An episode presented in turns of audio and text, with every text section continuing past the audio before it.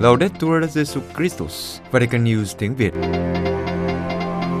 Radio Vatican, Vatican News tiếng Việt. Chương trình phát thanh hàng ngày về các hoạt động của Đức Thánh Cha, tin tức của Tòa Thánh và Giáo hội Hoàn Vũ được phát 7 ngày trên tuần từ Vatican và Roma. Mời quý vị nghe chương trình phát thanh hôm nay, thứ Sáu ngày 14 tháng 4 gồm có Trước hết là bản tin Kế đến là mục sinh hoạt giáo hội.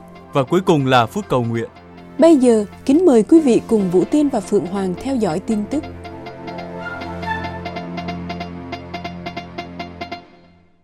Đức Thánh Cha tiếp hiệp hội các bề trên tổng quyền các dòng nữ của Ý.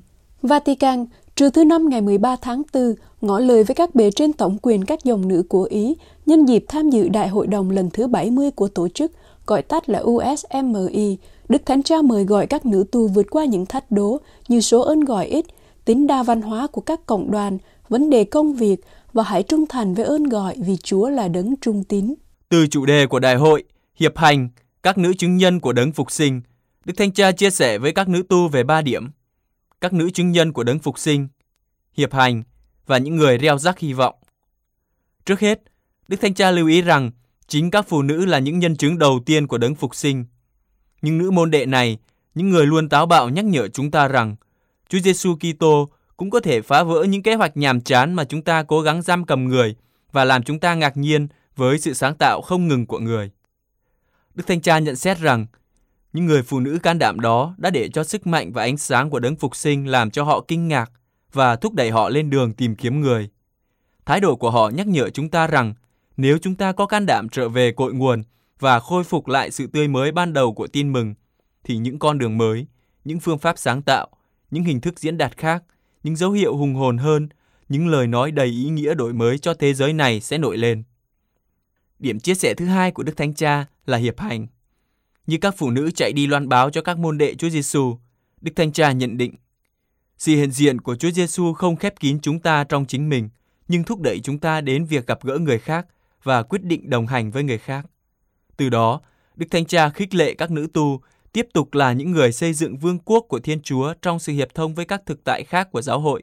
Trước hết là với các vị mục tử của chị em, ngay cả khi chị em không cảm thấy họ đánh giá cao hoặc đôi khi không được họ hiểu, sẵn sàng lắng nghe, gặp gỡ, đối thoại và lập kế hoạch cùng nhau. Và cuối cùng, Đức Thánh Cha mời gọi các nữ tu trở thành những người gieo hy vọng. Ngài nói, cuộc gặp gỡ với Chúa Giêsu phục sinh lấp đầy trái tim niềm hy vọng và làm cho chúng ta trở thành những người tạo ra niềm hy vọng. Nó có nghĩa là loan báo và mang ơn cứu độ của Thiên Chúa đến cho thế giới của chúng ta. Một thế giới thường bị lạc lối, một thế giới cần có những câu trả lời khích lệ, mang lại hy vọng, mang lại sức sống mới cho cuộc hành trình. Đức Thánh Cha đặt bệnh nhân ở trung tâm trong hoạt động chăm sóc y tế. Vatican, trong buổi tiếp các thành viên Hiệp hội các tổ chức y tế xã hội của Ý, vào sáng thứ Năm ngày 13 tháng 4, Đức Thánh Cha mời gọi mọi người trong hoạt động chăm sóc sức khỏe cần phải đặt người bệnh ở trung tâm.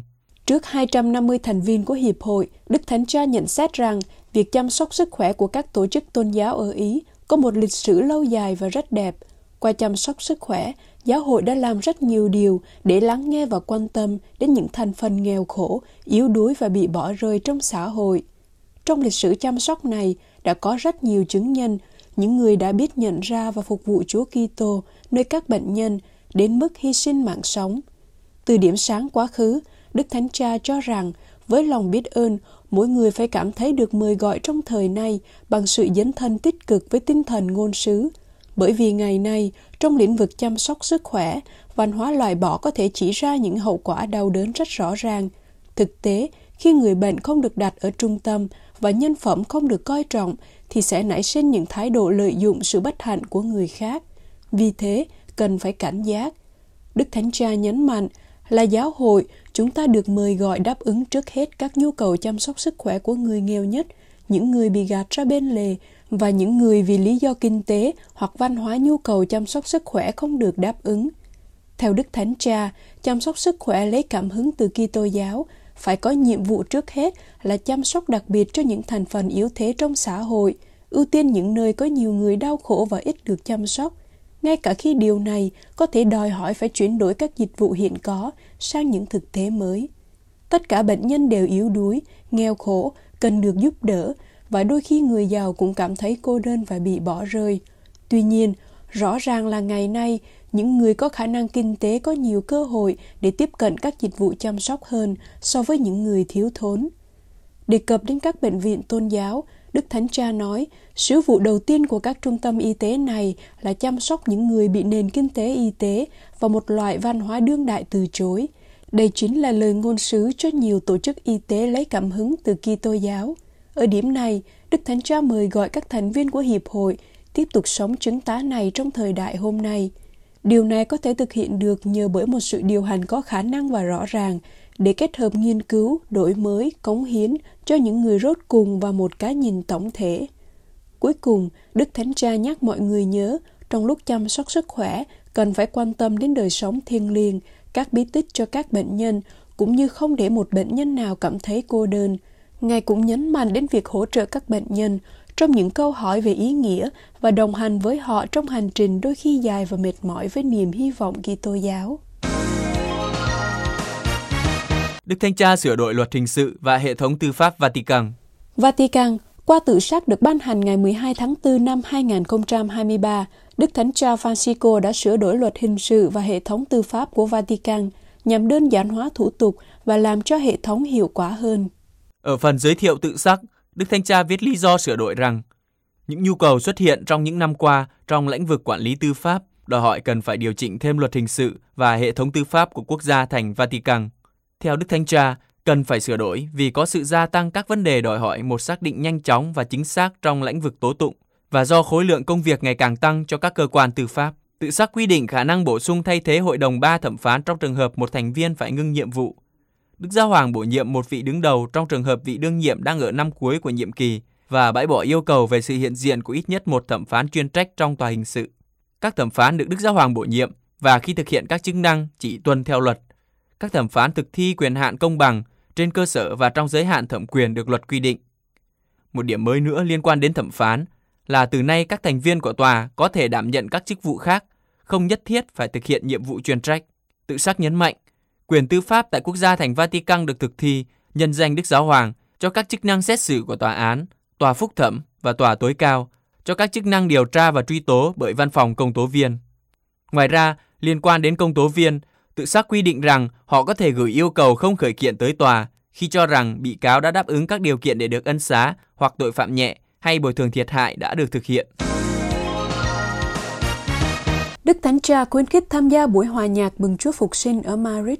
Tây Ban Nha, theo lá thư được Hiệp hội Công giáo các nhà truyền giáo công bố, Đức Thánh Cha đã bày tỏ sự ủng hộ đối với buổi hòa nhạc được tổ chức miễn phí cho công chúng vào thứ Bảy ngày 15 tháng 4 tại trung tâm của thủ đô Madrid, Tây Ban Nha để mừng Chúa Phục sinh.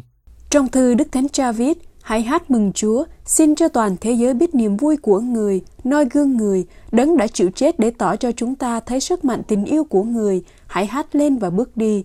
Ngài cũng nhấn mạnh rằng không có gì sai khi dùng âm nhạc để đáp lại món quà to lớn mà Chúa đã ban cho chúng ta qua sự phục sinh của người.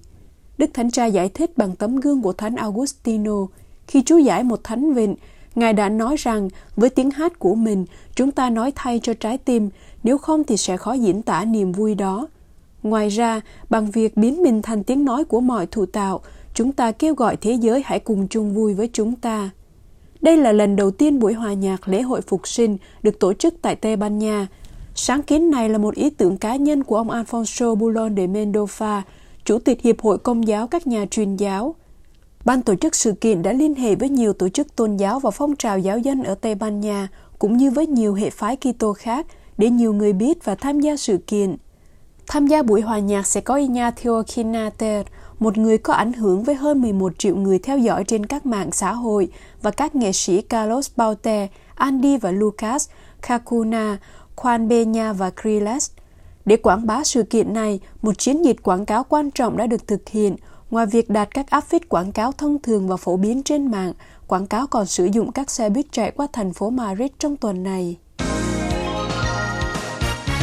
Hơn 20.000 thừa sai thuộc 24 quốc tịch truyền giáo khắp thế giới trong tuần thánh. Roma, phong trào, giới trẻ và gia đình truyền giáo đã thực hiện chương trình siêu truyền giáo trong tuần thánh vừa qua. Trong đó, hơn 20.000 nhà truyền giáo đã đi truyền giáo ở nhiều nơi trên thế giới.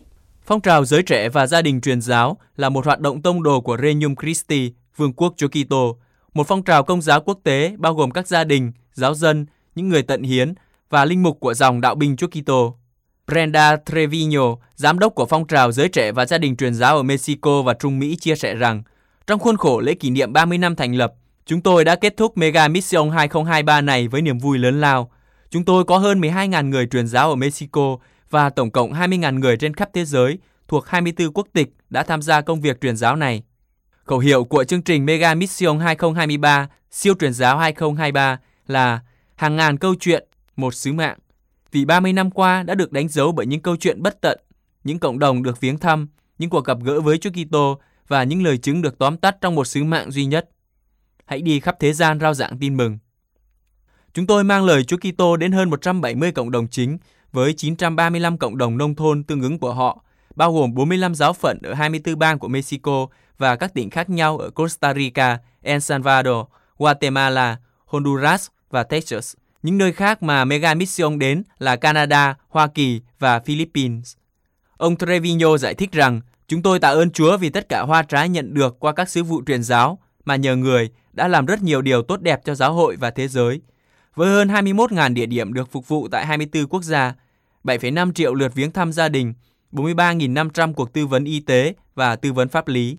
Sau khi bày tỏ lòng biết ơn đối với các giám mục và cha xứ đã tiếp đón họ, Giám đốc phong trào giới trẻ và gia đình truyền giáo ở Mexico và Trung Mỹ giải thích rằng, ngoài việc truyền giáo, các nhà truyền giáo còn thực hiện chương trình truyền giáo y tế, truyền giáo nhà tù, nhạc kịch, các nhà truyền giáo chầu thánh thể và truyền giáo xây dựng. Tòa Thánh thúc đẩy công bằng xã hội là chìa khóa của truyền giáo. Vatican, Sir Helen Anford, Chủ tịch Hàn Lâm Viện Tòa Thánh về Khoa học Xã hội cho rằng sự kiên định của Đức Thánh Cha Francisco đối với học thuyết xã hội của giáo hội không chỉ phù hợp với các vị tiền nhiệm, nhưng còn là chìa khóa cho công cuộc loan báo tin mừng. Theo Sir Helen, công bằng xã hội là một phần quan trọng trong giáo huấn của giáo hội. Trên nền tảng này chúng ta dạy đức tin. Đây là một phần hoạt động loan báo mà giáo hội cần phải thực hiện. Vì các chương trình giảng dạy giáo lý chưa nhấn mạnh, nên công bằng xã hội vẫn chưa được nhiều người công giáo biết đến. Thực tế, đây là một phần quan trọng của công cuộc loan báo tin mừng. Theo Chủ tịch Hàn Lâm Viện Tòa Thánh về công bằng xã hội, các vị giáo hoàng gần đây đã nhấn mạnh đến giáo huấn này. Trước tiên là Thánh Doan Phaolô II, một trong những điều quan trọng mà Ngài đã làm là đưa giáo huấn xã hội công giáo trở lại chương trình nghị sự để tạo cho giáo huấn này một bản sắc. Đối với Thánh Giáo Hoàng, giảng dạy xã hội là một phần của thần học luân lý. Vì thế, Ngài đã đến hai đại học giáo hoàng Angelicum và Gregoriana và yêu cầu dạy về các vấn đề xã hội hiện đại. Tiếp đến Đức Biến Đức 16, Đức Giáo Hoàng đã có ý tưởng tuyệt vời về công bằng xã hội như sự cần thiết nhưng không để đi vào nền kinh tế. Đối với các nhà kinh tế, vào lúc họ không hiểu ý tưởng của Ngài, nhưng giờ đây sau 20 năm, với các doanh nghiệp xã hội, với một số cách mọi thứ đang diễn ra theo các mục tiêu phát triển bền vững, người ta có thể thấy rõ hơn những gì Ngài đã nói. Đối với Đức Thánh Cha Francisco, công bằng xã hội là một phần chủ yếu di sản của giáo hội, Ngoài việc làm cho thế giới biết rõ hơn tình cảnh của người nghèo trên thế giới, Ngài còn cho đó là một sự cấp bách. Như thế, theo một cách nào đó, về công bằng xã hội, Đức Thánh Cha là một người đang thực hiện rất tốt. Ngài theo sát đường lối của hai vị tiền nhiệm và thêm vào những điều mà hai vị không thể, nhưng phù hợp với những gì hai giáo hoàng đã làm. Mọi người đều nhìn thấy rõ điều này. Quý vị vừa theo dõi bản tin ngày 14 tháng 4 của Vatican News tiếng Việt. Vatican News tiếng Việt Chuyên mục Sinh hoạt giáo hội Sứ vụ của Vatican News là mang tiếng nói của giáo hoàng đến thế giới. Kính thưa quý vị thính giả, trong cuộc phỏng vấn dành cho hãng tin Aletheia, ông Andrea Tornielli, tổng biên tập của Vatican News, đã trình bày về sứ vụ của truyền thông Vatican trong việc mang tiếng nói của Đức Giáo Hoàng cho thế giới.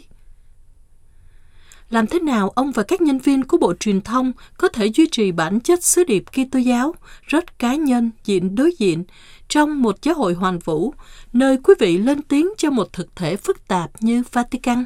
Tôi tin rằng sứ điệp Kitô giáo mang tính cá nhân, tức là cuộc gặp gỡ cá nhân với Chúa Giêsu.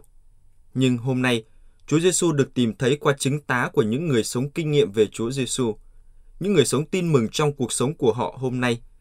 Đó là lý do tại sao thật thú vị khi thu thập những câu chuyện từ khắp nơi trên thế giới của những người bị sứ điệp Kitô giáo gây thương tích, những người đặt câu hỏi về cuộc sống của họ khi đối diện với sứ điệp và đưa ra một chứng tá thú vị. Bị gây thương tích bởi sứ điệp Kitô giáo. Điều này có nghĩa là gì? Có nghĩa là những người để cho mình được đụng chạm, những người không dừng dưng, để cho mình bị tổn thương bởi thực tế, bởi chứng tá, nghĩa là để cho những lời đó đi vào chính da thịt, cuộc sống của bạn. Điều này không giống như hòn đá vẫn bình thường khi nước chảy qua, nhưng là để cho lời nói, những khuôn mặt, cái nhìn và chứng tá bước vào cuộc sống của bạn và chất vấn bạn, dừng lại, lắng nghe. Theo ông, với những điểm mạnh và điểm yếu của xã hội ngày nay, sứ điệp Kitô có thể đến với mọi người như thế nào? Tôi tin rằng, mặc dù dường như có vẻ xa cách và tục hóa, xã hội ngày nay đang tìm kiếm một xã hội đặc trưng bởi kỷ nguyên kỹ thuật số. Trong xã hội này, mọi người đều nói những gì họ nghĩ, mọi người đều có thể bình luận. Chúng ta đang trở thành một dân tộc của những người bình luận, đôi khi với những lời hận thù, và có lẽ do chúng ta đánh giá các sự kiện thực tế nhưng lại không biết rõ về chúng. Việc sử dụng mạng xã hội một cách xuyên tạc làm cho chúng ta quen với tất cả những điều này.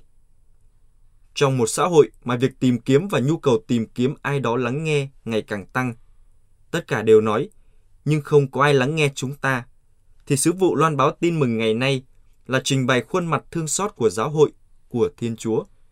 Điều này trước hết là chào đón và lắng nghe mọi người, những người đau khổ, những người xin chúng ta giúp đỡ, không phán xét nhưng với sự gần gũi, dịu dàng. Tôi tin rằng Đức Thánh Cha Francisco đã trao cho chúng ta chứng tá này. Đó là sứ điệp của Evangelii Gaudium, một văn kiện chứa đựng chương trình triều giáo hoàng của Ngài. Và tôi tin rằng đó là nhiệm vụ của các Kitô hữu ngày nay, đặc biệt trong một xã hội dường như đang xa rời sứ điệp Kitô. Giờ đây không phải là lúc của chiến tranh và đấu tranh văn hóa, không phải là lúc để đối đầu. Thực tế, mọi người đang đối đầu với nhau trên truyền hình, mạng xã hội và chính trị. Khi đối diện với thực tế dường như có trắng và đen, thái độ của Kitô hữu không phải là cầm vũ khí và bước vào trận chiến, nhưng là đưa ra một chứng tá, đón tiếp, dịu dàng, gần gũi, tha thứ và thương xót. Đó là khuôn mặt của Chúa Giêsu Kitô. Nhu cầu lắng nghe này có phải là chìa khóa để hiểu thượng hội đồng không? Đúng vậy, tất cả được đưa vào cái nhìn này. Một thượng hội đồng về tính hiệp hành dường như có thể là một điều gì đó tự tham chiếu, không nói về sứ vụ. Nhưng trong thực tế, điều này đang diễn ra để chúng ta hiểu trong giáo hội. Thái độ này đến từ truyền thống chân thực nhất của đời sống giáo hội, từ cội nguồn giáo hội. Đó là khả năng chia sẻ và lắng nghe, ở bên nhau như một cộng đoàn để hiện hữu như một dân tộc tự nhận mình là một cộng đoàn của các tín hữu biết lắng nghe nhau. Sống hiệp hành có nghĩa là sống thái độ này. Giáo hội sống theo cách có lẽ khác với cách mà chúng ta đã sống trong quá khứ. Và tôi tin rằng Đức Thánh Cha muốn chúng ta lắng nghe những ai ở xa nhất, những người đã rời bỏ giáo hội. Đây là sự tìm kiếm, là nền tảng của sứ vụ loan báo tin mừng. Dụ ngôn người mục tử để lại 99 con chiên để đi tìm một con chiên lạc. Trong xã hội ngày nay, con số này bị đảo ngược. Điều cần thiết là đi tìm những người đã lạc mất hoặc ít ra là lắng nghe họ để hiểu tại sao họ lại xa giáo hội. Sau 10 năm giáo hoàng, theo ông, Đức Thánh Cha có hình ảnh nào trước công chúng? Tôi nghĩ Ngài là người có thẩm quyền đạo đức tuyệt vời được cả thế giới công nhận. Trong 10 năm qua, Đức Thánh Cha đã cho chúng ta một chứng tá đức tin và sự gần gũi với những ai đau khổ, cũng như sự can đảm. Ngài đã thực hiện chuyến tông du đến Cộng hòa Trung Phi ngay trước khi bắt đầu năm Thánh Lòng Thương Xót vào năm 2015 và chuyến tông du khác đến Iraq vào tháng 3 năm 2021 là bằng chứng cho thấy Ngài đã chấp nhận nguy hiểm để thể hiện cụ thể sự gần gũi với những ai đau khổ, người nghèo, những người đang sống trong hoàn cảnh hận thù và bạo lực, những người bị bách hại. Tôi tin rằng Ngài là một chứng tá đích thực của tin mừng và mọi người cảm thấy gần gũi với Ngài. Và cũng vì là giáo hoàng đầu tiên đến từ châu Mỹ Latin, Đức Thánh Cha đã góp phần và tiếp tục góp phần đào sâu con đường do công đồng Vatican II khởi xướng nhằm khôi phục hạt giống cội nguồn tin mừng. Nghĩa là ngày nay, giáo hoàng không thể hiện như một vị vua, nhưng là một người phục vụ, hình ảnh vị đại diện của Chúa Kitô. Ông có thể giải thích thêm về con đường do công đồng Vatican II khởi xướng và Đức Thánh Cha đang theo không? Tôi muốn nói đến thực tế là giáo hội luôn phải đào sâu kinh nghiệm của mình về tin mừng bằng cách lấy lại hạt giống ban đầu. Như việc lắng nghe trong Thượng Hội đồng không phải là phát minh của Đức Thánh Cha, nhưng thuộc về truyền thống lịch sử của giáo hội. Tại công đồng đầu tiên Jerusalem, các tông đồ cùng nhau đưa ra quyết định, có những thể thức thuộc về truyền thống của giáo hội. Quan tâm đến người nghèo cũng vậy, đó không phải là điều thuộc về chủ nghĩa Marx hay Cộng sản, nhưng được tìm thấy trong tin mừng. Lời Chúa Giêsu và trong toàn thể huấn quyền của các giáo phụ, nghĩa là của các thần học gia vĩ đại và các giám mục của những thế kỷ đầu của giáo hội.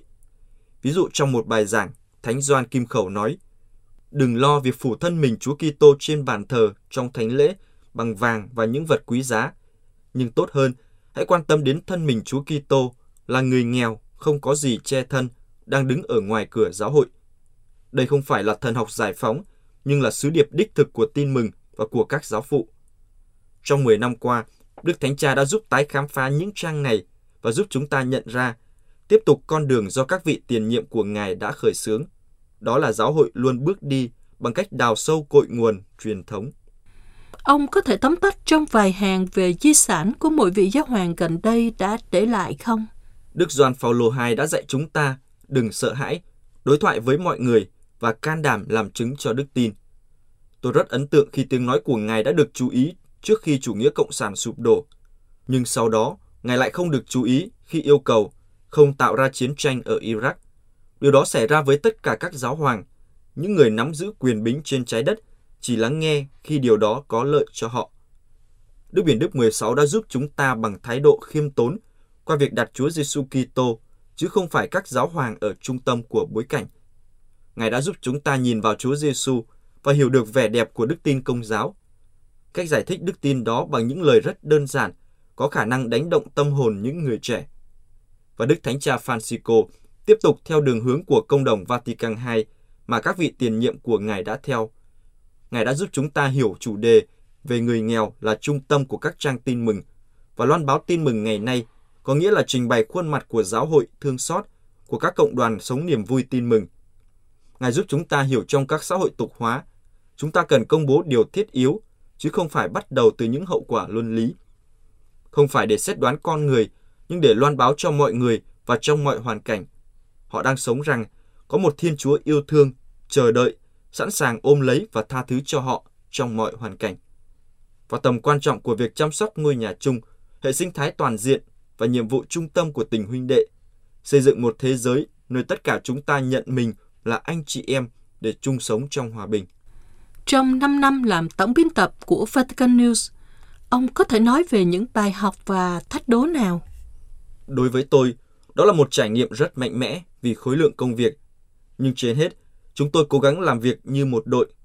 Dưới sự hướng dẫn biên tập của tôi, có khoảng 240 nhà báo đến từ 69 quốc gia và viết bằng 51 ngôn ngữ. Họ viết mỗi ngày cho Radio Vatican và Vatican News.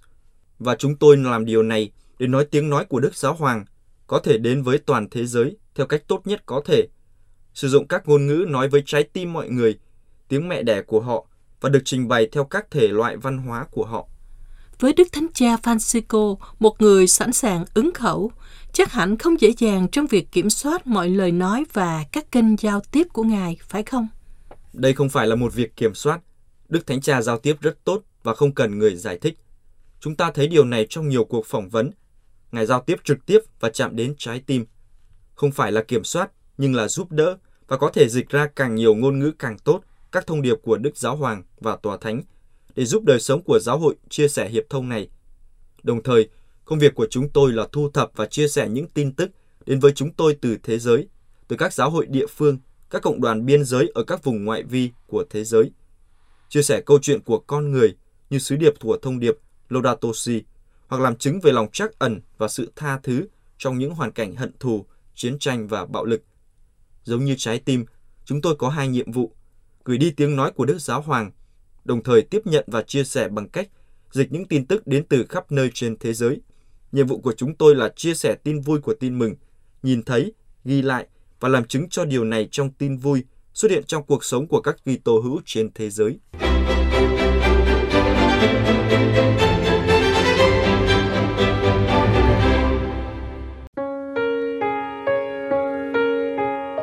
Vatican News tiếng Việt.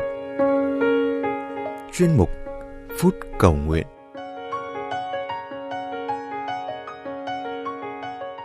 Cầu nguyện cho các tân tòng.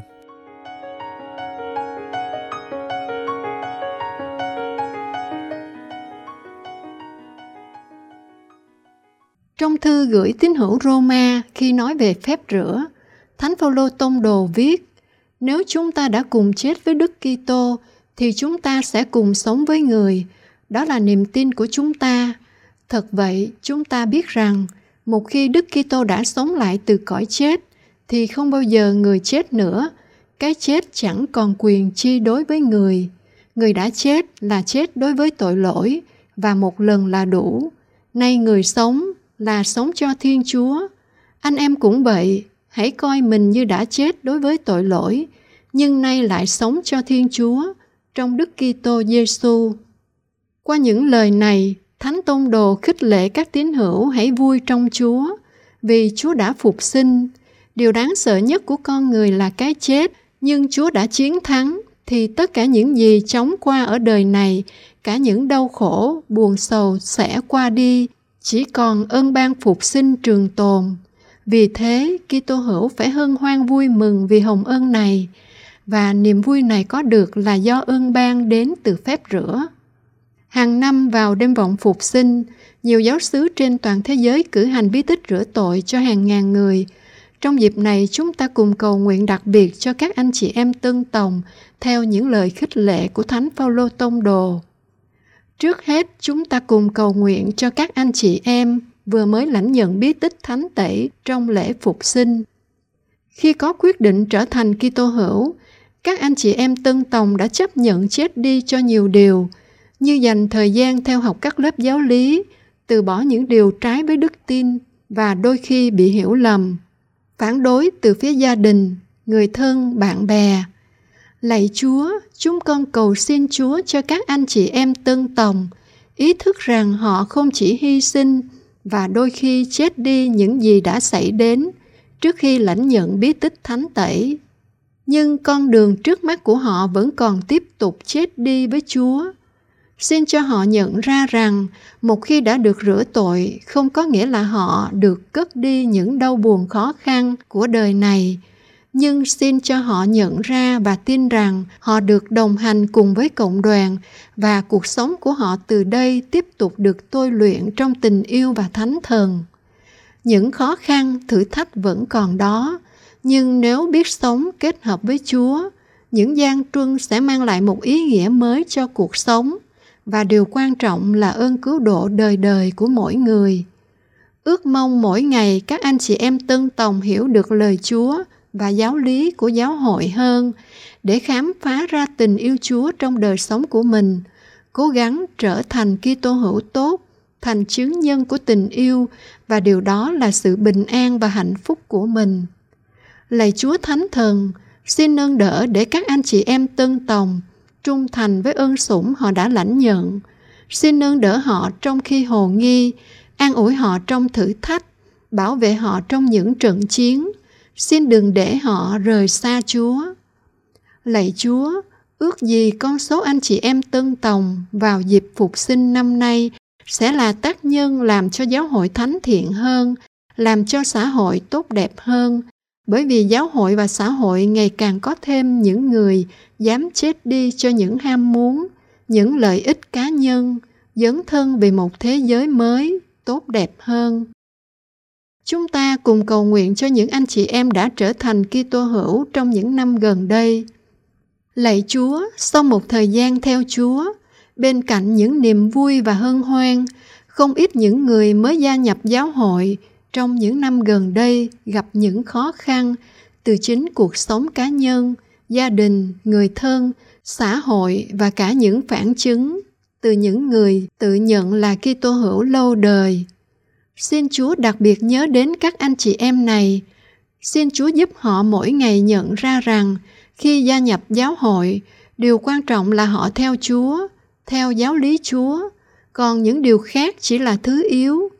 Vì thế, xin cho họ biết chạy đến với Chúa trước tiên, xác tín rằng Chúa là chủ mọi sự, có quyền làm cho kẻ chết sống lại, thì những khó khăn của con người nếu Chúa nhận thấy vì phường rỗi linh hồn họ, Chúa sẽ can thiệp. Xin ban sức cho các anh chị em này để họ không nản lòng khi lời cầu xin chưa được đáp lời. Xin cho họ biết rằng giờ của Chúa đôi khi không phải là giờ của con người. Vì thế cần phải kiên nhẫn và phó thác không ngừng và luôn xác tín rằng điều quan trọng là trong mọi khó khăn thử thách, Chúa luôn ở bên cạnh. Chúa đứng về phía người công chính, về phía người tin tưởng, phó thác nơi Chúa. Sau cùng chúng ta cùng cầu nguyện cho những anh chị em đã lãnh nhận bí tích thánh tẩy với ý hướng chưa được tin tuyền. Xin Thánh Thần Chúa tiếp tục thanh luyện ý hướng ban đầu theo Chúa của họ, như đã làm với một số tôn đồ xưa, để với thời gian, từng bước họ cảm nghiệm được niềm vui, giá trị của đời sống làm con Chúa và dám sống và chết vì một đức tin đã lãnh nhận. Lạy Chúa, ước gì mỗi anh chị em tân tòng và tất cả các Kitô hữu đều có thể xác tín và sống đời Kitô như Thánh Phaolô khẳng định trong thư gửi tín hữu Galat, không còn là tôi sống, nhưng Chúa Kitô sống trong tôi.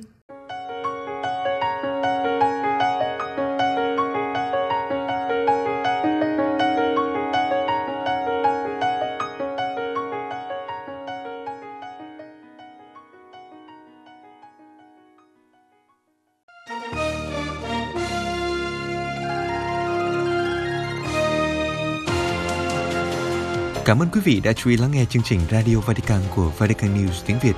Xin Thiên Chúa chúc lành cho quý vị và toàn gia quyến. Laudetur Jesu Christus, ngợi khen Chúa Giêsu Kitô.